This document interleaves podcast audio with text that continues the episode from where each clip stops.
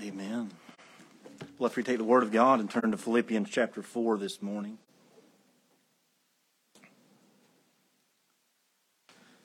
Just want to say it's a joy to be back with you in this capacity. Um, appreciate Robert taking the past two weeks, and a joy to sit under the preaching of the Word. And I just want to say thank you to all of you as we brought um, little Silas into the world. The Lord's been gracious to us, and he's doing great. Mandy's doing great, and just appreciate all of your kindness to us and just the overflow of love that you've expressed um, to us during that time. Just want to say thank you for that, and just what a blessing we have in a in a, in a church family here.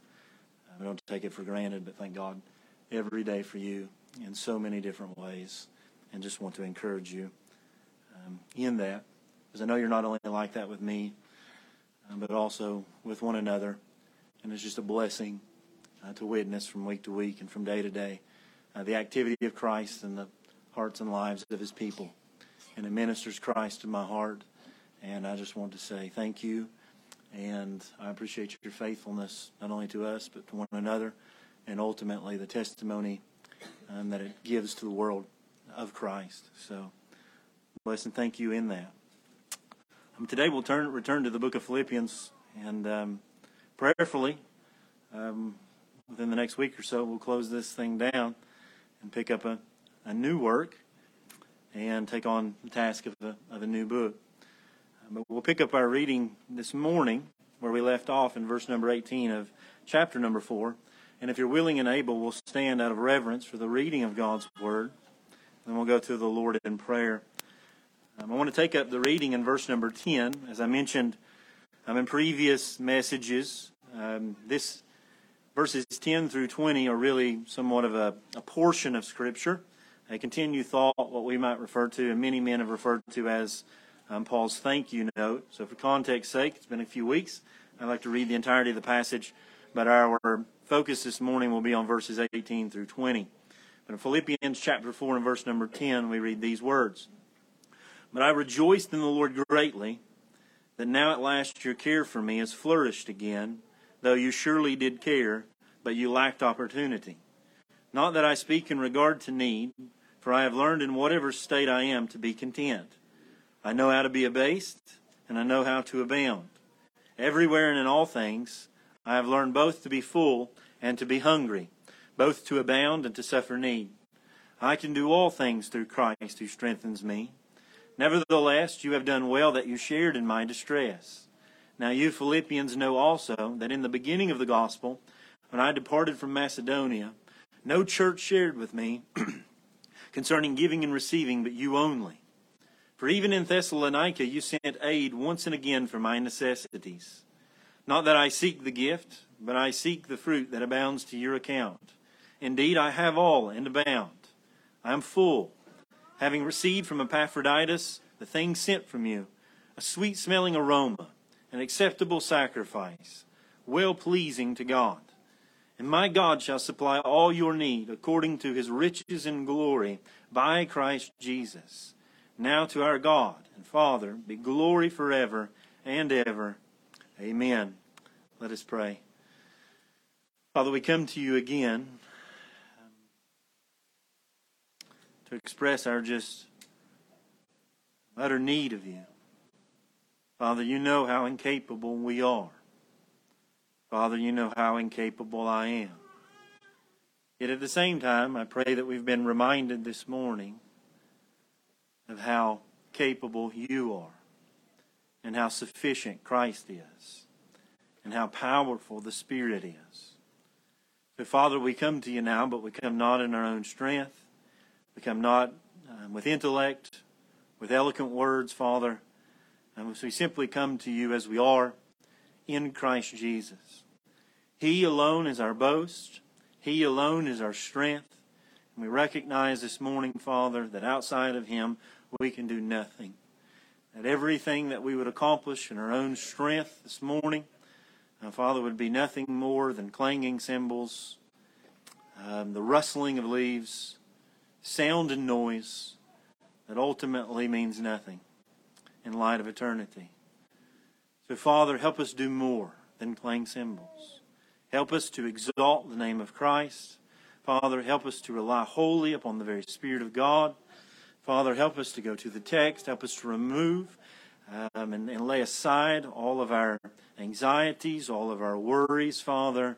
Uh, may we rest in you in the next few moments, and you, may you accomplish, Father, um, eternal things. We pray, Father, that you would do just that, and that through Christ and in Him, by the power of your Spirit, something eternal would be accomplished this morning, Father, in our hearts.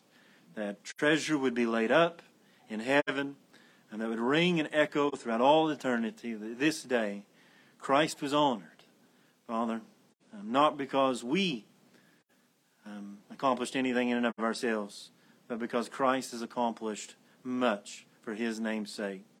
So may he be exalted, Father, in the next hour, and may he be further rooted deeply in our hearts, and that all the world would know that Jesus Christ is our King as we serve him this day and the rest of the week.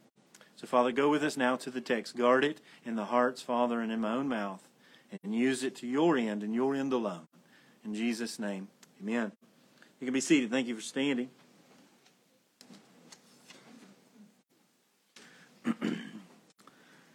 As I mentioned, we come back to Philippians chapter 4, verses 18 through 20. And some of you are visiting with us or haven't been with us for some time. Um, so, just to kind of bring you up to speed, we're at the end of the book, but also at the end of what I mentioned earlier, this portion of the text that we could refer to, and many have, as Paul's thank you note. Um, something of what we might consider a formality, but not a formality to Paul at all. And really could be what we would describe as the impetus for the entirety of the letter. Um, you'll remember that the Apostle Paul finds himself writing to Philippi because he was provoked by a gift that was bought, brought by a man by the name of Epaphroditus from Philippi. Something of a hundreds of miles trip, months and months journey. Uh, this church at Philippi, this precious congregation um, that was started through the ministry of the Apostle Paul some 10 to 12 years later, now hear of the Apostles' uh, predicament in Rome as he is chained to a Roman soldier and he is um, at the possible end of his life. He will eventually, he even mentions it within this letter, he will eventually go before what he believes will be Nero, and his life will be decided um, by Rome. So he's not sure at the end of this letter whether this will be his last letter or not. He's not sure that if he will be 100% certain that he will be engaged in the ministry in the same way, but he is content, it seems, um, to fulfill God's purpose in his life, and that is to take the gospel um, to the magistrates, to even kings. Um, we learned that in Acts chapter number 9. This was prophesied of him, and it's being brought to fulfillment and maybe one of the most more unlikely of ways that as he's being persecuted he's brought before some of the highest men and highest names in the land and they will no doubt um, hear the gospel um, in the midst of all of that the apostle paul is tremendously blessed um, by this church. And we learn that in the letter. The apostle paul now is trying to articulate that at the end of four chapters and at the end of, of this letter, he seeks to inform the church of his thankfulness for Philippi and the precious gift that they've given to him. And instead of simply saying thank you, as he could have done, Paul labors with his words not only to inform the church, but to do so in a way that encourages them, strengthens them, and desires to leave them without a doubt as to his thankfulness, his gratefulness, and yet at the same time, he wants them to know who his true strength is and what the seedbed of his contentment is, and that is Christ. Um, he doesn't want them to think he's ungrateful, though. See, that's the balance. he has Paul is is calculating his words to some extent that we might think is somewhat needless. So he qualifies, as we've looked throughout this statement, time and time again. He's just, he, he doesn't want them to misunderstand, so he qualifies statement after statement and word after word because he desires to take great care and love for the church at Philippi. He meticulously goes out of his way chooses his words carefully, all for the sake of the brethren, to encourage them and to exhort them in the faith. He doesn't want to seem ungrateful, but he wants to seem he wants them to know that he's content. What's the trouble with that? Well, he, he could have said, you know, I'm content in Christ, so really I didn't need the gift at all. He doesn't want them to think that he's ungrateful um, by saying, you know, it really wouldn't have mattered whether or not you gave the gift anyway. At the same time, he doesn't want them to think that he is totally contingent upon the gift, and had the gift not come, that he would have been um, lost without it. So he's trying to balance out this, this reality that he is truly content in Christ. And we looked at that weeks ago. That he knows how to be abased and he knows how to abound, and that had the gift not come, then he would have been fine because he's learned, and Christ has taught them that, cultivated that contentment in him. Yet at the same time, he is truly grateful because it has met a need. So he tells them what the mutual blessing of the gift is in this passage of Scripture that it is a gift in a long line of gifts when no one else was there to support him. He goes on to tell them things like by the giving of themselves, that they would share in his distress in verse 14, that they fellowshiped with him in the gospel and in the ministry. Paul continues to explain that his ultimate purpose in taking the gift wasn't necessarily that he needed it, although he's thankful for it, but actually it was for their benefit and for their spiritual progress in the faith. By the giving out of a right heart and a right understanding of the gospel, fellowship and communion with God and with Paul, their giving would lead not only to Paul's benefit materially and spiritually, but, but also theirs. And they were laying up treasure as they gave the gift. They were laying up treasure in heaven as they denied themselves and sacrificed for the sake of Paul. So, what we have contained within this, uh, some may say again, is just a simple formality. A thank you letter um, is some of the highest theology on true Christian biblical giving. And the text really supports the biblical concept that most of you are probably familiar with that it is truly more blessed to give than it is to receive. Now, at the same time, what a blessing it is to receive. I think we forget that sometimes. Um, and I think that, that, that it's not brought up much because we understand the blessing that it is to receive, but we often need to be reminded more so that it is more blessed to give than it is to receive. But even in that, the Apostle Paul desires for us to understand that in the receiving, we are actually giving um, giving opportunity for others to express um, Christ's activity in their lives. And through that sacrificial gift, Paul is encouraged, Paul is strengthened.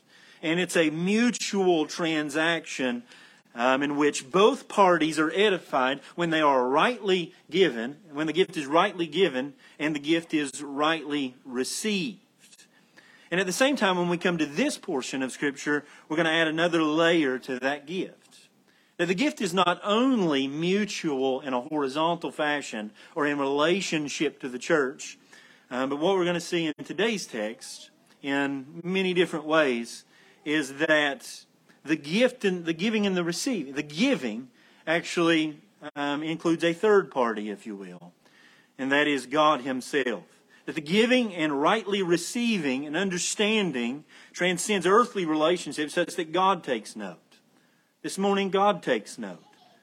And not only does He take note, but He is actually actively engaged in the activity that's going on in this passage. And that in it, He gives. In it, He receives. That in the action of giving and receiving, God too is a participant. And we see that in verse 18, or verse number uh, 18 and 19. I, indeed, I have all in abound. I am, I am full, having received from Epaphroditus the things sent from me, a sweet smelling aroma, an acceptable sacrifice, well pleasing to God. That we must take note that even in the activity of the saints, that when we minister, we too are not only ministering one to another, but we too are ministering to God um, that God takes note and that God participates um, in our service one to another. And many of you understand that already on a natural level. Um, even as I mentioned earlier, there is somewhat of a blessing for me to watch and to, to receive the gift, but at the same time, to be a party to the gift outside. Same is true for fathers and mothers, for parents, right? Um, one of the greatest blessings that I've ever received in my life is the activity of our children in service to one another. That as a third party, as we encourage that giving and receiving one to another, we recognize that it is a service to mother and father. And this will be more, much more infinitely greater um, than that natural relationship. So I'm going to go ahead and give you the outline as we talk about this today. Number one, we're going to see that Paul receives, in verse 18, a generous and costly gift from Philippi to care for his need.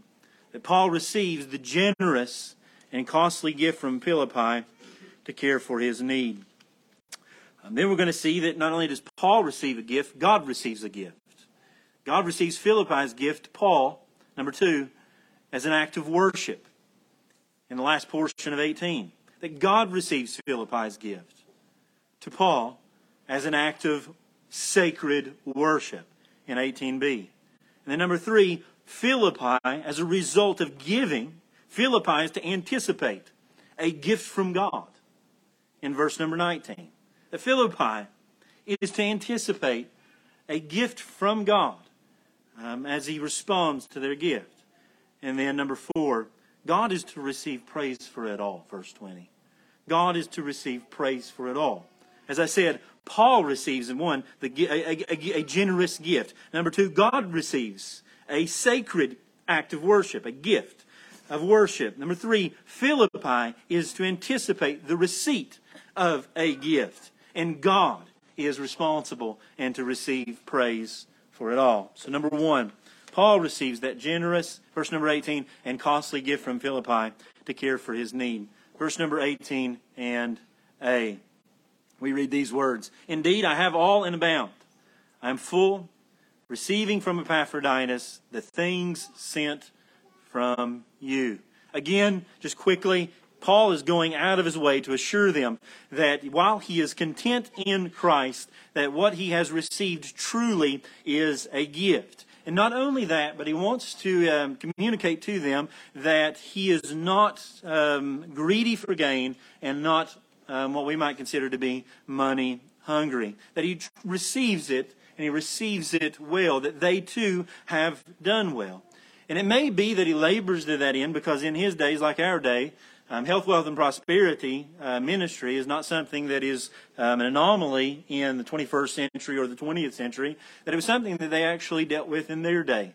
Um, and Paul is going to take great care, not only in this place, but in many other places, to make sure that, that, that the people of God understand that his ministry operates from a, on a spiritual level beyond um, compensation. And actually, at different times, he's going to refuse compensation for that reason. Why? Because he doesn't want to be received or understood that the, that the totality of the reason that he's engaged in the ministry relies wholly and solely upon funding. So at times, he's actually going to refuse it. Why? Because there was more than enough men in that day who were engaged in the ministry for that reason and that reason alone. They were wolves in sheep's clothing, and they were operating off of a principle that Paul says actually is an offense to the gospel. Peter, for example, will actually exhort the brothers, the elders in 1 Peter chapter number 5 to shepherd the flock of God which is among them, serving as overseers, not by compulsion, but willingly, not for dishonest gain, but eagerly that Paul understands, Peter understands, the apostles understand that there are that, that one of the, the, the problems of the day, the great tragedies of ministry, is that it is being utilized for dishonest gain. So Paul's trying to remove that. And maybe in this passage of Scripture that he labors so long, qualifies all of his statements such, and receives the gift, but he wants them to know 100% that the reason that he received it was not inherently for the material in and of itself, but for the spiritual gain that it has. At the same time, he wants them to know that the gift was a blessing. Um, really. So informs them that it met true needs in his own life. Verse 18, he says, not that I seek the gift, verse 17, but I seek the fruit that abounds to your account. Indeed, but indeed, I have all and abound. I am full. So he goes on to tell them with three increasingly emphatic verbs that what they had actually given puts him now in a state to where he is abounding. He says, I have all. He says, I abound. And he says, I am full. Paul again labors to no end, stacking word upon word to communicate to them, man, you guys have truly been a blessing to me. You've truly been a blessing. He says, I have all. The word, it literally means just to have wholly or to have in full, to have enough, to be sufficient. The words commonly used in Greek culture could be translated completely paid in full. No other transaction was necessary. In some sense, he's saying to them, I have no, no need of anything else. If that wasn't enough, he says, I abound. It's the exact same word that he uses in verse number 12 when he says, I know how to be abased and I know how to abound. And those two concepts are contrasted there. He says, I know how to do with nothing and I know how to do with everything. And in some sense, he's saying here, the word literally means to overflow. You have filled my cup to the overflowing, such that I am abounding. It speaks to excess, it speaks to more than enough. And then number three, he says, I am full. Literally it just means to, to render full, to complete, to fill up. And then abound means to overflow. Paul is communicating in pictorial form here something of pouring a picture in a glass such that it is not only full, but it reaches capacity, tips over the top, and he says, I have more than I know what to do with. Um, I want you to know how was this, and, and, and you can say, how was this accomplished? It was accomplished through the gift that the church at Philippi rendered to him. It may not sound like much, but to Paul it was seemingly important. Important enough for him to mention it and to go above and beyond so that they would know what a blessing materially, truly, that they have been to him. And it may be important at the time, again, just to mention, because you've not been with us for a couple of weeks, or maybe you've forgotten, that everything that we know about the economic state of the church at Philippi indicates that this couldn't have been a great deal of money. This couldn't have been a large sum. 2 Corinthians 8 2, um, if that's the context, and I think that it probably is, um, of, of, the church in Macedonia giving to Paul, um, it says that they were in much affliction and, quote, deep poverty. That what we, we don't know exactly what they gave, but we do know that whatever they gave was costly to them and thus precious to Paul. And that whatever it was seems to have been more than enough for Paul to, to, to communicate that he has more than enough. And, and, and that in and of itself is, should be a lesson to us, right? That, that, sufficiency, the sufficiency of the, sta- the, his state of sufficiency, or the fact that it was enough, wasn't in necessarily the amount, but in the perspective of the apostle himself. Right? See, uh, some people could have received the meager gift at Philippi and, and not been able to say what the apostle said. Not felt that it was enough, that it hadn't met all of their needs. They didn't believe, why? Because they didn't believe what the apostle believed. You see, Paul understood the surpassing value, as we've already communicated earlier in the passage, of Christ as expressed in the text. Therefore, he could receive what is seemingly probably not much according to our standards, um, but, but at the same time, he could count himself as a rich man. That it was more than enough. He learned how to be abased. And when you learn how to be abased and you learn how to abound, you learn how to do much and to appreciate little as more and as much as Christ had, had, had, had done the same. Spurgeon says of this see how little a good gift may make a man glad. Some would grumble, he says, over a roasted ox. But here is Paul rejoicing over a dinner of herbs. Why? Because he understood that the gift that they had given was actually 2 Corinthians chapter 8 9, beyond their means, according to their ability, but even in some sense beyond their means. That this gift, as meager as it was, was a tremendous act of generosity and great cost to Philippi. You may look at it monetarily and say, they didn't give much at all. I don't know how a man could live on that. Paul looks at it, understanding the state of Philippi, and he says that it was more than enough that it was a tremendous act of generosity and it was a tremendous act at great cost. You may say, well, I just thought you said it wasn't much. How did it cost much? because the principle of generosity doesn't is not objectively definitive. You can't say after you exceed so and so or this much or this amount of money, you've been generous. Generosity is a principle relative to the circumstances and the person materially. And considering that Philippi was poor, under great affliction, and didn't already have much, considering they probably needed everything that they had because of their affliction and poverty, they could have gathered together and said, you know, Paul's got a need, but I mean, look around. Look at our families. Um, we're in great affliction. We don't have much. Persecution's coming. Logically speaking, they could have 100% looked and said, this just does not make sense. We have responsibilities at home. We don't have the, uh, we don't have the ability to give now. They could have done that. And they would have looked at it and said, amen. But they didn't. In their poverty, they exceeded Paul's expectation and gave out of that. Um, 2 Corinthians 8, 1 through 3, just want to read it for you. You see, you read these words, Moreover, brethren, we make known to you the grace of God bestowed on the churches of Macedonia. He says, I want you to know about the grace that God has extended to the churches in Macedonia, which would have been Philippi. He says that in a great trial of affliction and abundance of their joy and their deep poverty abounded in the riches of their liberality. For I bear witness that according to their ability, yes, and beyond their ability, they were freely willing, imploring us, get this, imploring us with much urgency that we would receive the gift and the fellowship of the ministering to the saints. The, the ESV says, quote, begging us earnestly for the favor taking, of taking part in the relief of the saints. Imagine the picture.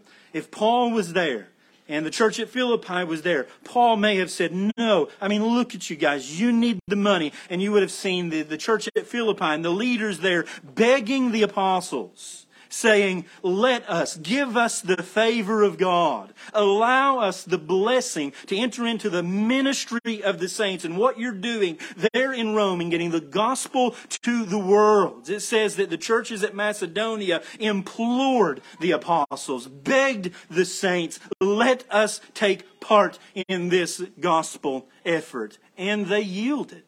The dear saints begged to sacrifice. They begged to take pains. They begged to deny themselves, even beyond their ability. No manipulation, no coercion, no fundraisers, nothing. It was the fruit of gospel transformation that provoked these brothers and sisters of a love for Paul and service to God, out of a heart of gratitude to Christ, to materially take care of Paul's need. One brother says, giving, quote, giving is to be generous and sacrificial because it is that type of giving that puts the all satisfying richness of the glory of Christ on full display. End quote. He says that this is what characterizes God's people, and when this thing goes on, it, it, it, it displays the glory of Christ. Philippians chapter 2, uh, as you take upon His character and give be, uh, of yourself and even beyond yourself seemingly, why, for the sake of the saints and for the glory of God. That if you have Christ, you have all that you need and when you understand that contentment in Christ, you become free of this world's material to give sacrificially because Christ is worth more than it all. That was the key to Paul's giving and to the Philippi's giving. That they were content in Christ such that they lost their grip upon the things of the world and that Paul and the gospel meant more to them. Thus they gave.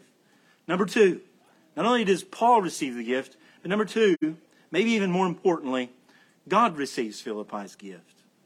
God receives Philippi's gift to Paul as an act of sacred worship. 18b. Having received from Epaphroditus the thing, the thing sent from you, a sweet smelling aroma, an acceptable sacrifice, well pleasing to God. What we see in this portion is Paul moves from a language of commerce and accounting, paid in full, um, to the language of, of what they may or may not have fully understood. Uh, Philippi was, was a pagan Roman um, state and city. Yet at the same time, they had the Old Testament scriptures, and Paul pulls to their mind that Old Testament language of sacrificial worship, something that they probably would have been at least familiar with. Even the pagans had some sense of sacrificial worship as they sacrificed to their gods. But, but considering that there's Christians here, they've been saved for 10 to 12 years, they've grown in the faith, and they probably have a decent understanding of that sacrificial Old Testament system. For example, the first time that we see this language is in Genesis chapter 8, verse 20 and 21. You read these words Noah built an altar to the Lord and took every clean animal and every clean bird and offered burnt offerings on the altar. And the Lord smelled a soothing aroma. What you find is that all throughout the scriptures, all throughout the Bible, you find common threads. And one common thread that you're going to find when you read the Old Testament scriptures, especially, but you also read the New Testament scriptures, um, is that one of the primary ways in which God, God's people demonstrate their allegiance to God, again, especially in the Old Testament, was through the offering of their first fruits, particularly their livestock. And they did it by dedicating the first of their flocks um, that they would otherwise use to God in sacrificial worship. So that thing, uh, the best of the best, not only the firstborn, but that which would have been preeminent even within the flock. Um, and their sacrificial giving was a display that they regarded God um, worthy of their possessions and gave it in such a way to prove that um, to God as well as to the world. And when the scent of such an animal would ascend from the earth to the heavens, again, it's symbolic. Um, you know, it, it, wasn't it wasn't literal necessarily. I mean, it was literal that they did it, but but but rather than hearing of the disdain of God because of burnt flesh, they heard that it was sweet smelling. Why? Because God enjoyed the smell physically? No. But, but because the act of sacrifice demonstrated a spiritual reality that was pleasing in His sight. And He would receive the act of worship um, as a gift to Him, as an act of service for Him. And Paul pulls that imagery and applies it to the act of Philippi giving to the Apostle Paul, the act of God's people serving Philippi. He pulls that Old Testament language um, to, to speak of God's favor. And this would have been really a difficult thing for the average man right? Maybe not to the rich, maybe not to Abraham, who had flocks and flocks and, and, and, and, and, and herds and herds. You may look at him and say it was easy for him to give. I'd, I'd argue differently. but, but, but even just to the common man, this would have been difficult, right? Because it wouldn't have been um, an act of worship in the sense of giving up of um, what may have been unnecessary, right? We're talking about stipulations within the Mosaic economy in which God commanded the best.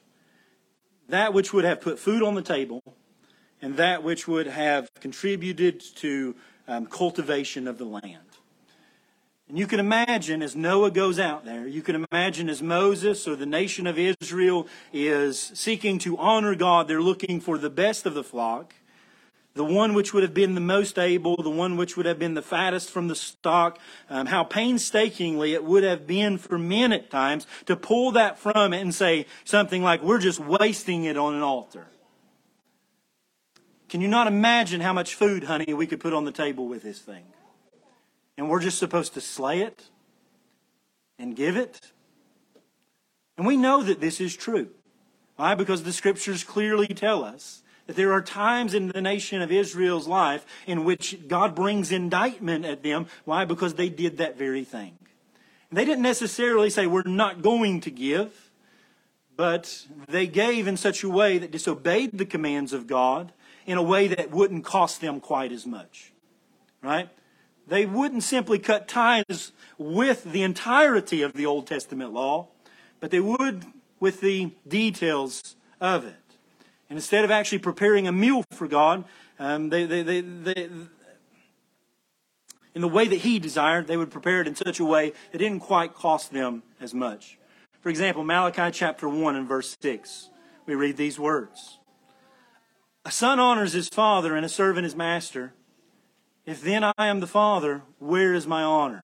And get this, this is God speaking.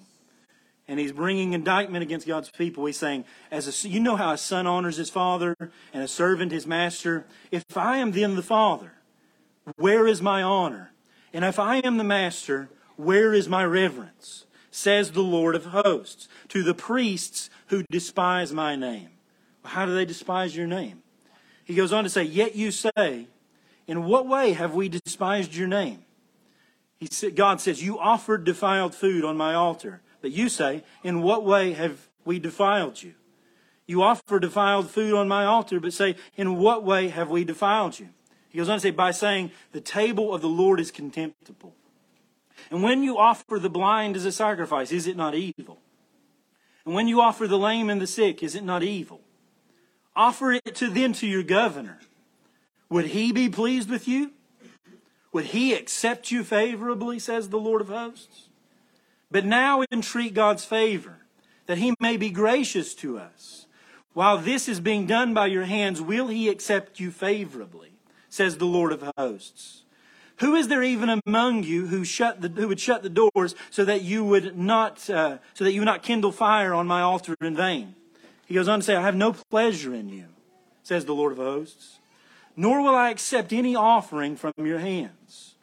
For from the rising of the sun even to its going will I accept an offering from your hands. Or uh, even to its going down, my name shall be great among the Gentiles. In every place incense shall be offered by my name, and a pure offering. For my name shall be great among the nations. Says the Lord of hosts. But you profane it, in that you say, The table of the Lord is defiled, and its fruit, its food is contemptible. You who also who say, Oh, what a weariness. And you sneer at it, says the Lord of hosts. And you bring the stolen, the lame, and the sick. Thus you bring an offering. Should I accept this from your hand, says the Lord? But cursed be the deceiver who has in his flock a male and takes a vow, but sacrifices to the Lord what is blemished. For I am a great king, says the Lord of hosts, and my name is to be feared among the nations. And God is clear that he is commanded in a way that he is to be worshiped, and what he is to be, the way that he is to be worshiped is to be offered the best, something that would cost them. And the nation of Israel had declined and devolved in such a way that they didn't abandon worship altogether, but they had conformed it to their own desires, and what they would do is they would substitute what God required for something that was less than, and something that would not really cost them anything. And that God is clear that there is a type of giving there is a type of sacrifice that is not actually giving at all, nor is it truly sacrifice. It's not sacrifice nor giving. It wasn't what God commanded, and it really didn't cost the nation of Israel anything. Um, 2 Samuel chapter 24. If you'd like to turn there, um, you're welcome to do that. If not, I pray that you'll listen well. We see it in illustration, or the, the, life of David somewhat illustrates this, a point to you that I think is um, important. Um, 2 Samuel chapter 24 and verse number 18. Uh, in verse 20, in, in 2 Samuel chapter 24, uh, just to lay a little context, what you find is that, that, that David was commanded, you may remember, not to take a census of the people. And in a prideful act, he does just that. God responds with a pestilence upon the nation. Um, 70,000 people die. David goes to the Lord, and in verse number 17, he prays. You read these words David's broken, and he says, then, then David spoke to the Lord when he saw an angel who was striking the people and said, Surely I have sinned. He repents. He recognizes he's done wrong. And he says, I've done wickedly, but these sheep, what have they done? Let your hand, I pray, be against me and my father's house. So Paul's, uh, that David's pleading with the nation here that it was his sin and he's praying for mercy. So what does God do? God actually instructs David in what he is to do.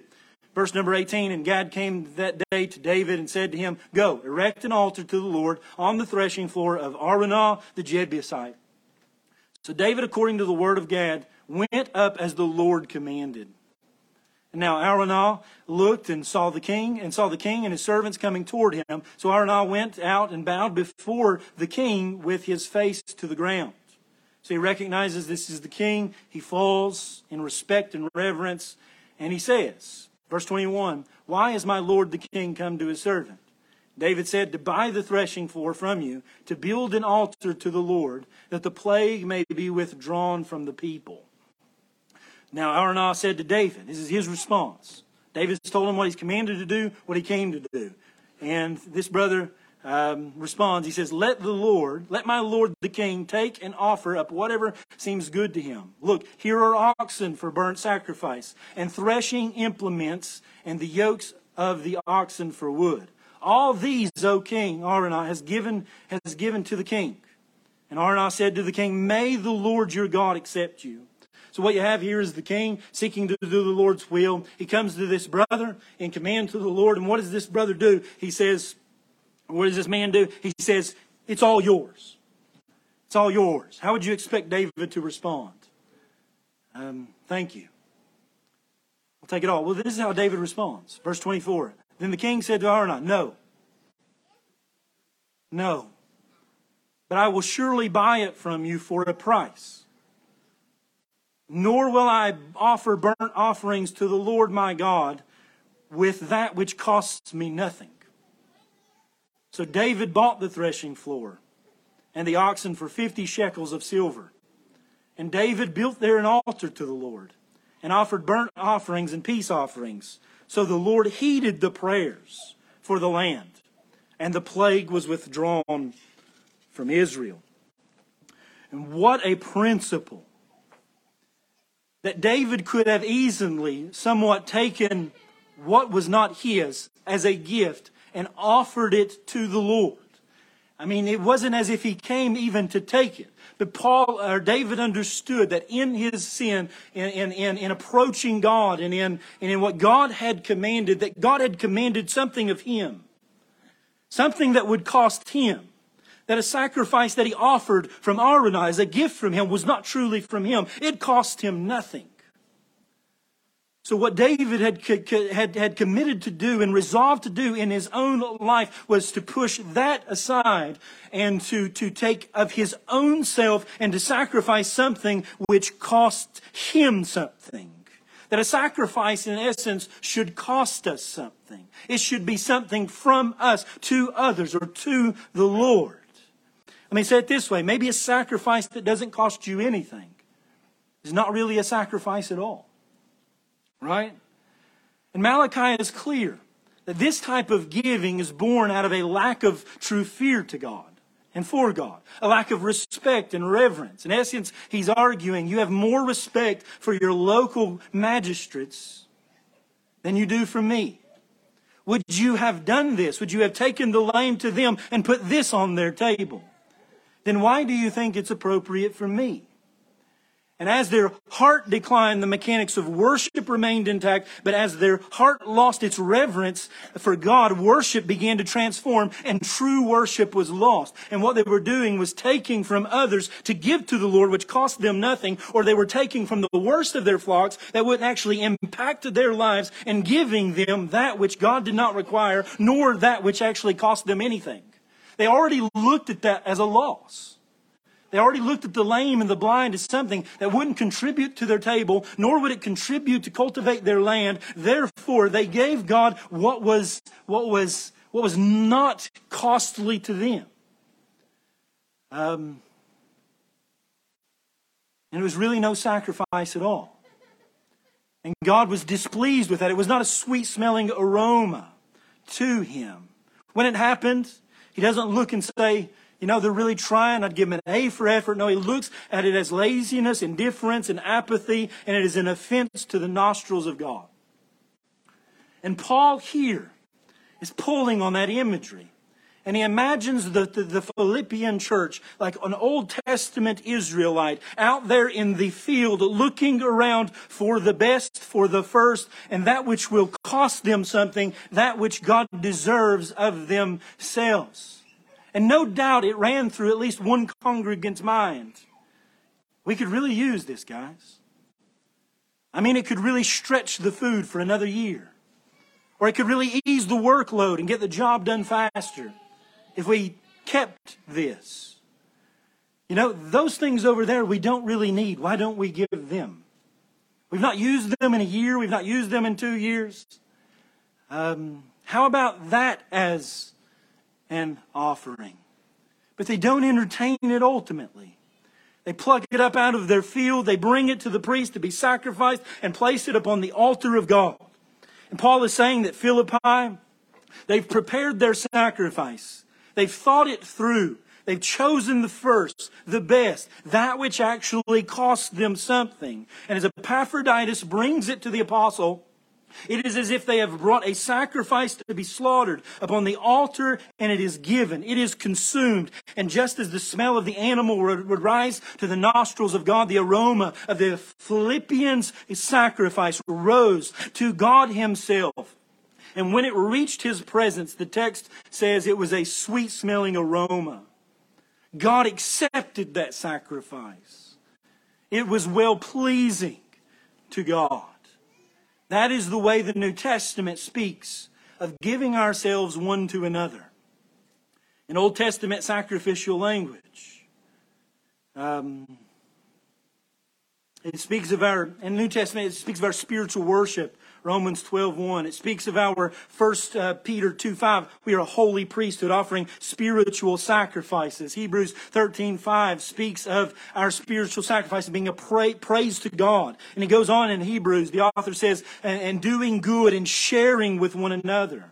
That the Old Testament utilizes uh, the, the worship of God in, in, in the language of bulls and goats and the giving of sacrifices. And under new covenant language, in the new covenant economy, our sacrifices uh, are, are, are largely our sharing in needs of one another and sacrifices that are well pleasing to God. This teaches us that true Christian giving that cost us something is a sacred act of sacrificial worship, not only to one another, but ultimately to God. And that whatever benefit it brings to the hands of each of us, the ultimate recipient of our giving is none other than God Himself. And you know that's you know that reality. Uh, Matthew chapter number 25. Jesus, in his life and ministry, illustrates the service of God's people to one another as service to Him, right? He gives it in that parable, um, in parabolic language, and He illustrates it for us in Matthew 25 and verse number 40. Then He came to the disciples and found them sleeping and said to Peter, um, oh, sorry, I went to 26. 25 and verse number 40. And the king will answer and say to them, Assuredly I say to you, inasmuch as you did it to one of the least of my brethren, you did it to me. Right? They're going to come to him and they're going to say, on that great day when he gathers the people around, um, verse number 33. And he will set the sheep on his right hand, but the goats on the left. And the king will say to those on his right hand, Come, you blessed of my father, inherit the kingdom prepared for you from the foundation of the world. For I was hungry and you gave me food. I was thirsty and you gave me drink. I was a stranger and you took me in. I was naked and you clothed me. I was sick and you visited me. I was in prison and you came to me. And then the righteous will answer him, Lord, when would we see you? Hungry and feed you, thirsty and give you drink. When did we see you, a stranger, and take you in, or naked and clothe you? Or when did we see you sick or in prison and come to you? And the king will say to them, Assuredly I say to you, inasmuch as you did it to one of the least of these my brethren, you did it to me. And then he will go on to condemn those on the other side for what they did not do. And that in that not doing, um, it was an offense to the master. It was an offense to the king. Verse 41. Then he will say to those on the left hand, Depart from me, you cursed, into everlasting fire, prepared for the devil and his angels. For I was hungry, and you gave me no food. I was thirsty, and you gave me no drink. I was a stranger, and you did not take me in. Naked, and you did not clothe me. Sick and in prison, and you did not visit me. And they will answer him, saying, Lord, when did we see you hungry, or thirsty, or a stranger, or naked, or sick, or prisoned? And did not minister to you. Then he will say to them, saying, Assuredly I say to you, inasmuch as you did not do it to one of the least of these, you did not do it to me. And these will go away into everlasting punishment, but the righteous unto eternal life. And the essence of the story, the parable, um, is this that ministry to God's people and the sacrifice and service that we have to one another is ultimately sacred worship to God. And that we'll give an account for that one day that because of the vital spiritual union that exists between Christ and His church, His bride, His people, we are so bound up with into one another that to serve um, Christ's church is to serve Christ Himself, and to kick against Christ's church and to persecute it is to persecute Christ Himself. That is why in Acts chapter number nine, the Apostle Paul, Jesus um, condemns him there on the road to Damascus or, or brings or passes judgment upon him with those words. Why do you kick against the pricks? Why are you persecuting me? Because he was persecuting the church. And that what we do to the least of our brethren, both good and bad, is as if we had done it to Christ. Thus that indictment comes to Paul. That as he opposes the church of God, it is to oppose Christ Himself. And that our worship, our giving, our sacrifices, it costs us something as we serve one another. It is, God takes note. And not only does God take note, but God participates in that union, one with another, either in delight or in offense. That God does not simply ignore the reality that we ignore one another. Nor does God take light the reality that we give for the sake of the brethren, even, especially at the cost of ourselves. At Malachi 1 we are not to despise our duty. But as in 2 Corinthians chapter 9, we are to be a cheerful giver. Why? Because of what Christ has accomplished in and through us. That we are to approach the ability and opportunity to give as a precious privilege and an act of service to God. That as the priests were to prepare themselves and to bring an offering unto the Lord. We too are to prepare our hearts every single Lord's day or as when He desires or opportunity arises, as in the church of Philippi, that we are to do it out of a right heart, preparing our hearts for the worship of God as we sacrifice unto Him for His glory and the good of the brethren, that the gospel may go to the ends of the earth. That this kind of stuff matters. God takes note. God not only takes note, He's not only writing a ledger, but He participates in the act of worship. He receives the gift. Number three, not only does God receive the gift, but Philippi, as a result of their faithfulness to God, is to anticipate a gift from God. Verse number 19. And my God shall supply all your need according to his riches in glory by Christ Jesus. He may, and some at Philippi may have argued like they do in the old days, like maybe you do. If we give this, where will it leave us? We'll have nothing. What do we do? The question arises, maybe, what will be the result of such generous and sacrificial giving that stretches the heart as well as the account? Naturally, we may think it's poverty, unmet needs, less food, no clothing, unpaid bills, constant uncertainty, anxiety in the heart, and lack thereof. I mean, don't we need all these things to serve God? That was it. Well, Paul may have anticipated that reaction, and thus he writes, verse number 19 Know this, he says, My God shall supply all your need according to his riches in glory by Christ Jesus. And I want to just take note first of the nature of this promise. And I think actually the nature of this promise, we often kind of put that out there in the future somewhere in eternity as we lay up treasures in heaven. But I want to argue that, that possibly, um, contextually, that Paul is actually arguing that God will supply their need in the same manner that he supplied his need. That it's not only eternal, but it's actually temporal. That the same word need here in the context of Philippians 4 as well as Philippians chapter number 2, all of them, with the exception of this one possibly, actually speaks of the needs, of material needs. That's not to say necessarily that God is going, is going to cause their barns to be full and overflowing. I'm not arguing for a health, wealth, and a prosperity gospel, but simply that Paul desires to encourage and to comfort their hearts um, why? Because he's in a position in which he is being totally abased and humbled with the lack thereof, and God has used the people of God to supply his need, and he wants to encourage them that God takes note of that, participates in that, and he's actually the giver of good things and honors and respects and reveres in some manner their, their sacrifice such that he will care too for their needs. He's arguing that what, what, what just happened through you, God will accomplish possibly through others. That you're not to be discouraged, Philippi, that you gave, but know that God will supply all of your need according to his riches and glory. 2 Corinthians 9 6, but this I say, he who sows sparingly will also reap sparingly, and he who sows bountifully will also reap bountifully. So let each one give as he purposes in his heart then he goes on to argue that as the seed is dispersed, more seed is given to the sower.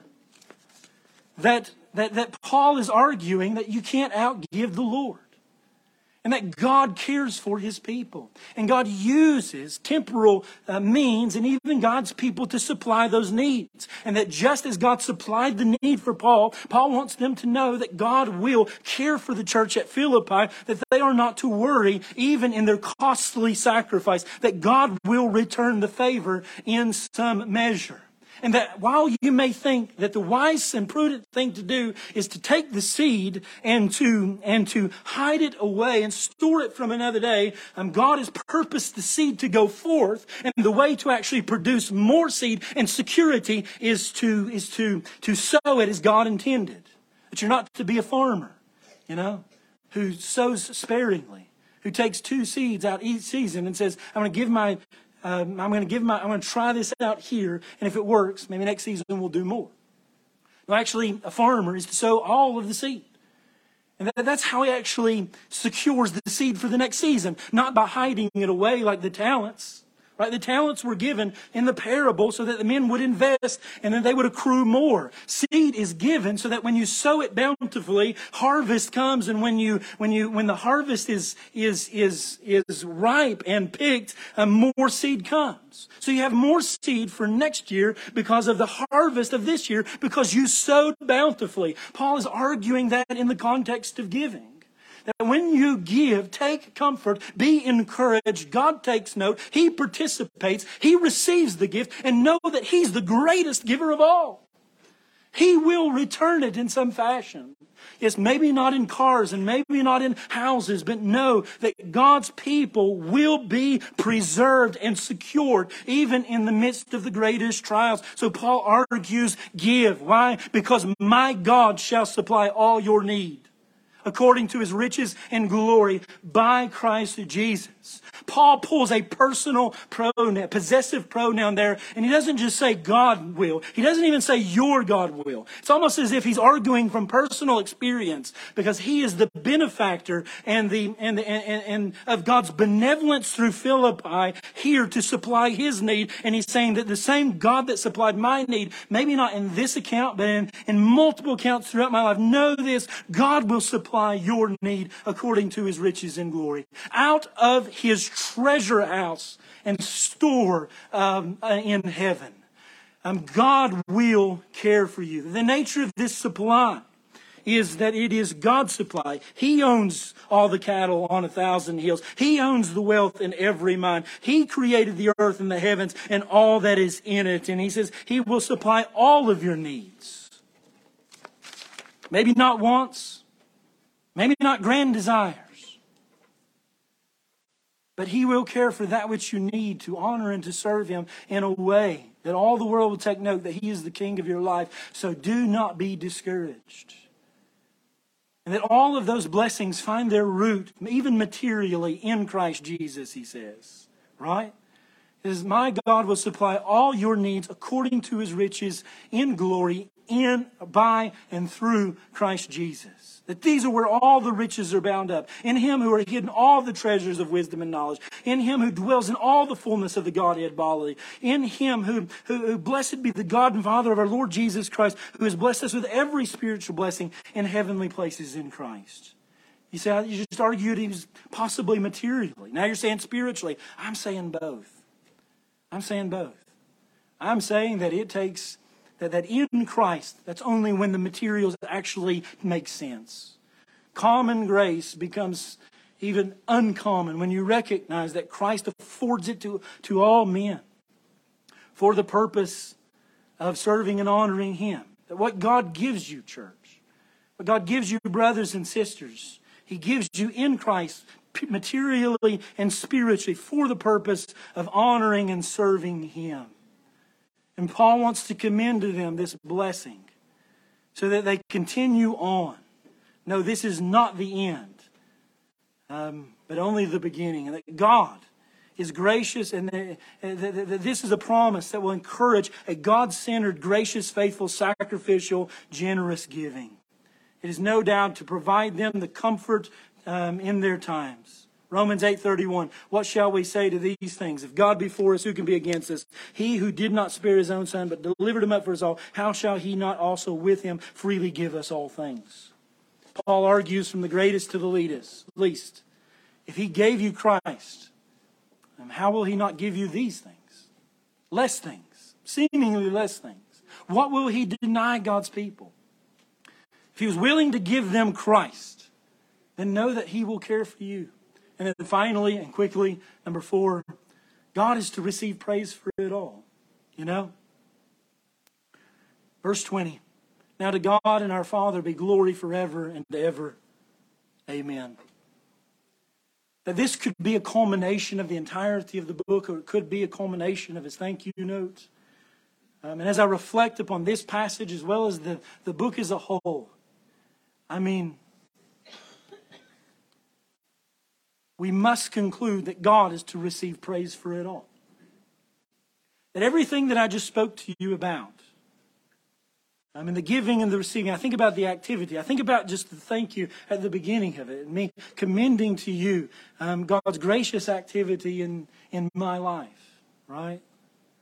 I think about the transaction between the church at Philippi and Paul. And I think about the love that, that, that, that, he had for them and the love that they had for him and how each one of them are trying to put the other first. And Paul says, I, I really don't need the gift. I'm content in Christ, but I want to receive the gift for your account. And how Philippi must have argued time and time again with the apostles and with one another. We don't have what it takes here to give, but we've got to give and even argue with the apostles. And you wonder, how in the world does, does that even happen in a world in which we live in. Where, where, where do these type of people come from? And we have to conclude it's all of God. You know, that if this ever happens here, and it does, and it will, and it's a blessing to watch, um, then it's God and God alone who receives the praise for it all. It is only in the activity of God, even before the foundations of the world were ever laid, that took place in time and reality for the sake of the Son, by the power of the Spirit, that He calls out men and women, children of all ages, out of every nation, tribe, and tongue, and gives them such a heart to, to, to sacrifice themselves for the sake of others, for the glory of Christ, as sacred worship, yet at the same time benefiting each of us in the way that God has so determined, placing us who were criminals and, and and, vagabonds in the places of princes, priests, and kings, and to rule and to take dominion throughout all of the earth through the power of the gospel, preaching it to the lost throughout the ages. It's only, it's only in God. It's only through Christ. It's only by the power of the Spirit that we could revel in the majesty and the glory of what Paul's describing here. And maybe you're here today and you have no idea what I'm talking about. Um, you know nothing of true sacrifice. You know nothing of, of, of, of costly worship.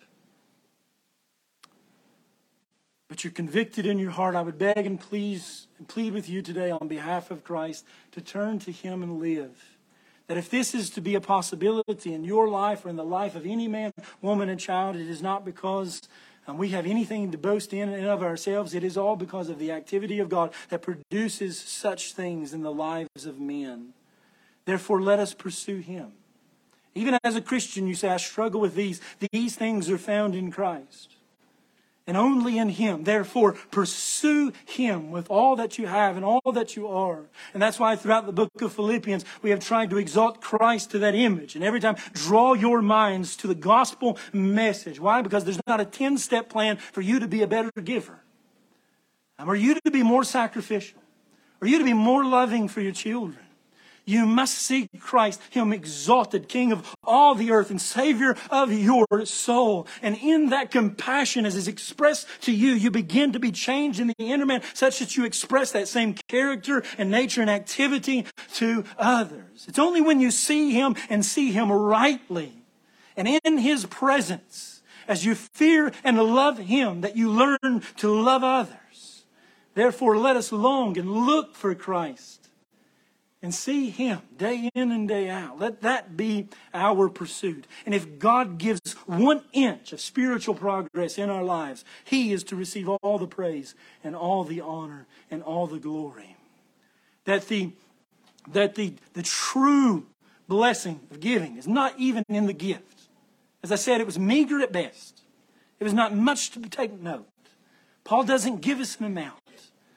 But the amazing activity of God is not in the amount of the gift, but the generosity and the thankfulness and the costliness and the willingness to sacrifice themselves for the sake of a brother. That it was in the heart. And it's there in the heart that we must have God to work. And so let us seek Him. Not that He would change our hands or our bank accounts, but that He would change our hearts such that we are willing. And when we are able, an opportunity arises, we can display the panoply of the, the, the character of God um, through concrete actions as we sacrifice in this life um, to lay up treasure in the next. Um, and that's the message for the day.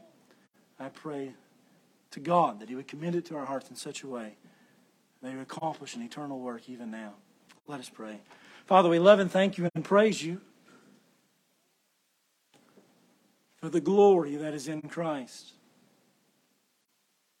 Father, I know what I wanted to be accomplished through this sermon. And I don't know if it was accomplished at all. But greater than that, Father, um, is what you desire to be done. So we pray that you would do with it as you will. Father, in the finite um, endeavor of us giving and receiving, of us speaking and listening, of us doing and longing. Now, Father, we pray that you would mortify the deeds of our flesh, the desires of our heart, and make them, Father, like your Son. Father, we recognize that by nature, um, we are not gracious men. We are not givers by heart. We are takers. We are not sacrificers, Father, unless it, unless it contributes to our own end. So, Father, we pray that you would put Christ ever before our eyes and minds, that the Word of God would go forth with power into our hearts and lives in such a way to transform us and make us more like your Son. Father, as we look at Him week to week and day to day, how convicted we are that we are not like Him. Yet at the same time, as we lie our, he- lie our heads down upon our beds at night, Father, we look in the mirror, how gracious and praiseworthy you are that, you, that, that we recognize we are more like you than what we were. Father, there is this glorious tension in our own hearts. Thus we cry with the Apostle Paul, Father, um, to be delivered from this body of death. Um, yet at the same time, reveling in the glory of Christ, that you have already conformed us into his image in some fashion. And Father, in this area, would you make us more?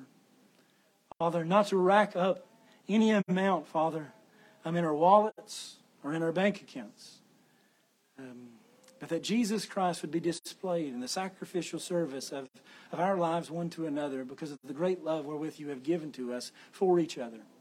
And in that, Father, let us know um, that in that we serve Christ.